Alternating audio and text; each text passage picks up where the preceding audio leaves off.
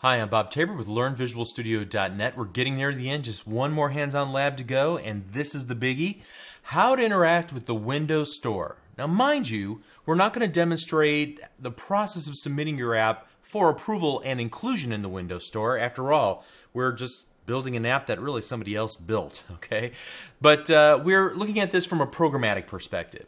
How can we enable a trial version of our app uh, or limit the features or limit the time that the user can use the app for a trial period?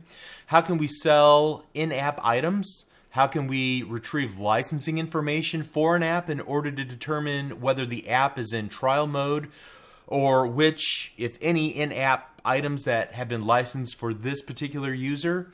So this should be really fun. And if you're already imagining an app for sale, this should help flesh out your business model and your strategy and how to make this a reality. All right. So now we're in hands-on lab number eight, monetizing your app, trials and in-app purchases. We're looking at exercise number one, detect trial versions, and we're going to be modifying, first of all, the about page that we added back in lesson number 29 to include licensing information and to determine if the user is running the app as a trial. Uh, and if they are, then they'll see a purchase button. And so then we'll retrieve the price for the full version of the app from the Windows Store uh, so that we can dynamically change the price if we want to. Uh, so we can occasionally run a sale or we can test the various price points uh, that we had in mind. So making this work locally without having our app featured in the Windows Store, without having the ability to get into the Windows Store and manage the pricing and so forth, that would require that we mock up the Windows Store somehow. Now, fortunately, we can use a special class called the Windows.ApplicationModel.Store.CurrentAppSimulator. And that will help us simulate the communication with our app and the Windows Store. So if you read through the instructions, they call for us to include a file called license.xml. Uh, it's included in the resources for the labs. It gives the current app simulator class the information that it needs to simulate the interaction and the data that's available from the Windows Store API that our, our app will eventually want to call directly to the Windows Store. Okay, so the instructions encourage us to take a look at this file. Let's go ahead and add it and so we want to add an existing item to the data folder. And we're going to look on, I'm going to look on my desktop at our WinStore app dev underscore CS slash resources slash data. And I'm going to find this license.xml file. And I'll open it up. And uh, the instructions from the lab encourage us to take a look at this file and warns us that since the app is pulling data from this file each time it loads, we can expect each time that we run the app for it to be reset to whatever these settings are. So if, if it's reset, if it's set here in trial mode, then every time we, we restart the app, it'll, it'll be in trial mode again. We're not making changes to this file dynamically from our app. We're only reading from it, okay? Uh, and so, as you can see in the XML file, if we really wanted to, we can easily modify the trial. We can modify the date of expiration for the trial. We can also define any additional add-in products and whether they have licensed that product or not. So in this case, at some point, we'll be offering Italian recipes and selling those in our app. All right. We also see here that we have um, the Italian recipes product and its price. We see the app itself, the full version of the app currently $12.99, its name, its description, and uh, so forth. Okay. So now just want to make hopefully what should be an obvious point here, but once we're ready to send this app to the Windows Store for inclusion, we would want to remove this configuration file as well as any code that we write in this and the subsequent labs that access this file uh, because this is just for mocking up that interaction. Once we have the real interaction with the Windows Store, we won't need this anymore, right? Okay, so let's continue on here it asks us to open the app.xaml.cs and add the following statements to the on launched.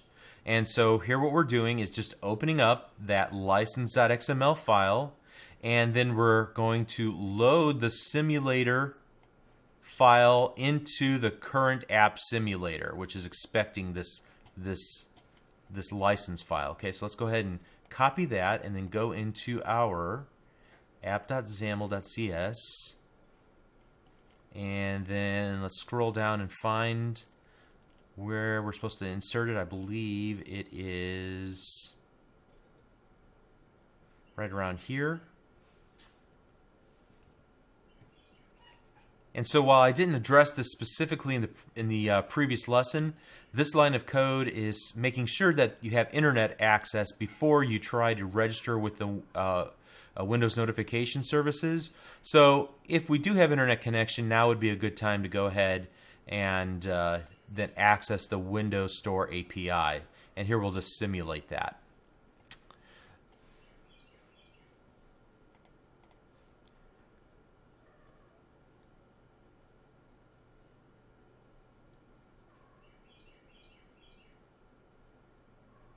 Okay, so the next thing that we're going to do is modify the About page. And we're also going to create a new app license data source. So this will be a data source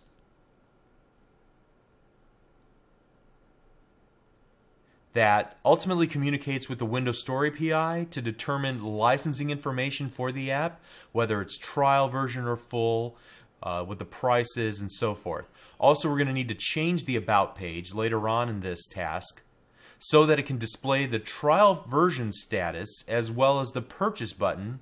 And then we're going to bind to the data that we retrieve from the current app simulator class uh, to display that on the About page. All right, so let's follow these instructions. We're going to add a new item and call it app license data source. I'll just go ahead and copy that.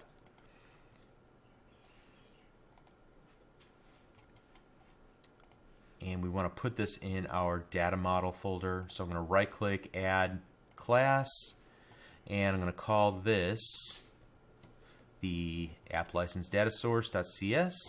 Let's go ahead and select all, and I believe we're going to paste the code that we have here in our instructions over it, and then we'll look at it.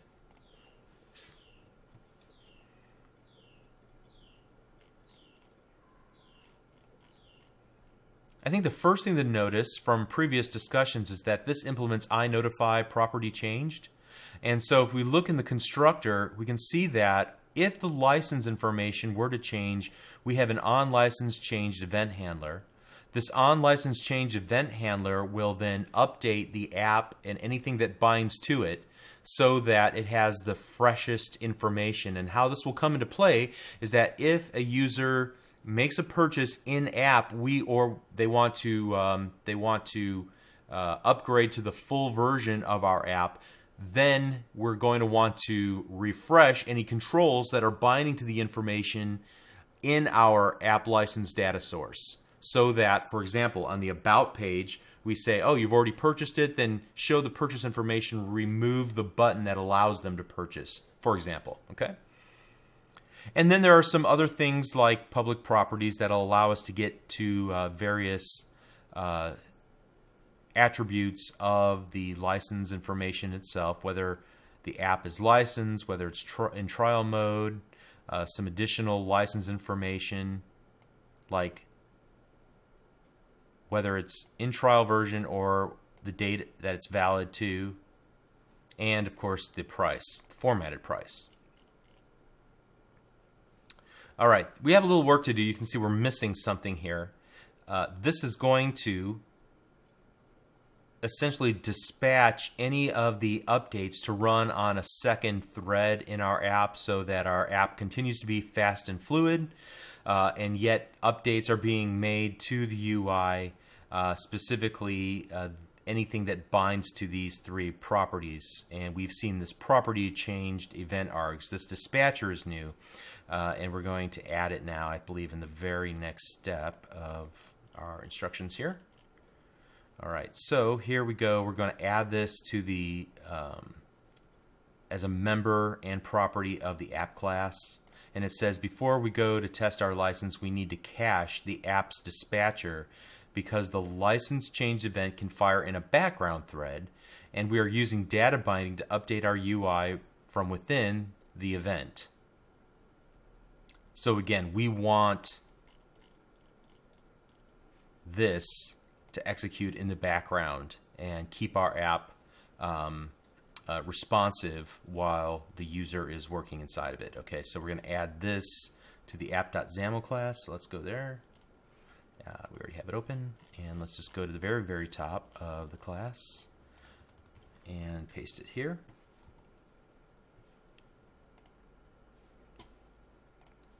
All right, and then what we want to do is go to uh, the about user control, and we're essentially going to be adding this statement and then modifying the current text that just says trial version with adding a button that allows the user to make a purchase. So let's go ahead and make these changes. First to the declaration of the user control. So the about user control. Here we go, and we'll just replace this entire declaration. And then we're going to add this Boolean to visibility converter. And again, the uh, property we're going to be binding to is the is trial. And we're going to need our Boolean to visibility converter in order to change it from true false to visible collapsed, right? So let's start that process. Let's go to the resources. Oh, we'll need to add that there. And you can see that it doesn't find this app license data source just yet. So what we may need to do is build our solution, build that that app data uh, app license data source so that it can find it. It built successfully. Now, if we look back in the about user control, uh, that blue squiggly line is gone. Great. And then the final part of this will be to change out that text block, the trial version text block, and we'll just add this new licensing info text block and the button that allows the user to uh, purchase the full version. All right, the next instructions say that we should uh, run the application, display the charms, tap the settings charm, go to the about settings menu to display the about page, confirm that a purchase button appears and that the price is $12.99. Then what we want to do is go back into the license XML and change the price to $8.99.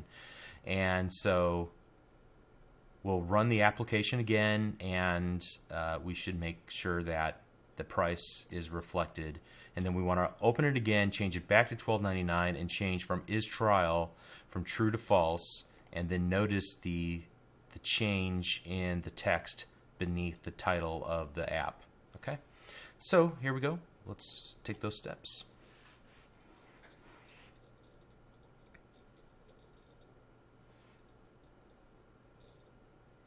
All right, so let's go to the charm. Settings charm, go to about. All right, so you can see we're in trial version and we can upgrade to the full version for $12.99. So let's exit out. I'm going to change the license from $12.99 to $8.99. Run. And this is just to reinforce the idea that we're working with this configuration file to modify aspects of our of our uh, app as it would appear in the Windows Store and how to integrate with, with that information that we would pull down from ultimately the Windows Store API. Okay, so now the full ver version is $8.99. And then the last thing we're called to do is change that price back and then change from is trial true to is trial false. And this time,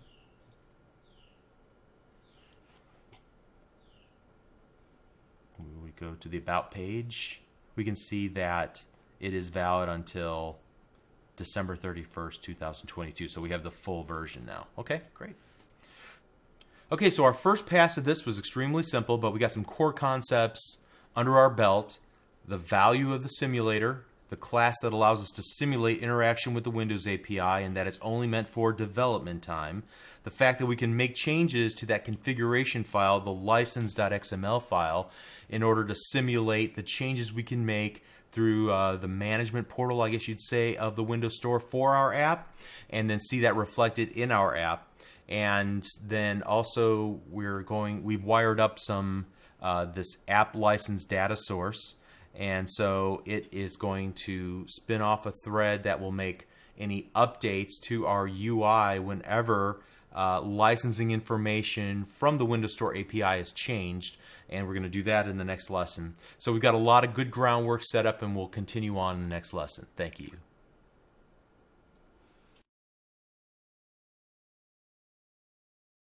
Mm-hmm.